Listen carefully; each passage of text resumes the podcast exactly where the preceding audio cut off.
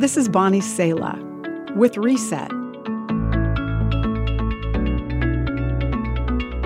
Jason's best friend Matt moved to Japan to be a missionary.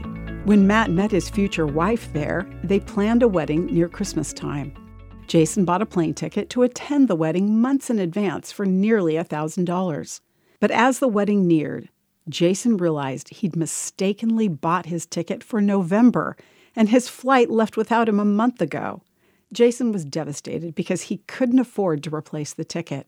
Though she barely knew him, Matt's grandmother gifted Jason a replacement ticket. Maybe it was the proximity to Christmas, but Jason couldn't stop thinking about the way it felt to receive a generous gift he didn't earn and couldn't repay. It was both welcome and humbling. Being forgiven a debt can transform a life. The feeling of being chosen from a sea of people in need is to feel seen and not forgotten. That's what it feels like to receive the grace of God. At the time of the repaid ticket, Jason determined that when he had the means to extend a similar grace to someone else in the future, he would. Years later, he joined a prison ministry and got that opportunity repeatedly. Jason began dedicating time and money to aid incarcerated people who are chronically forgotten and too often go completely unseen.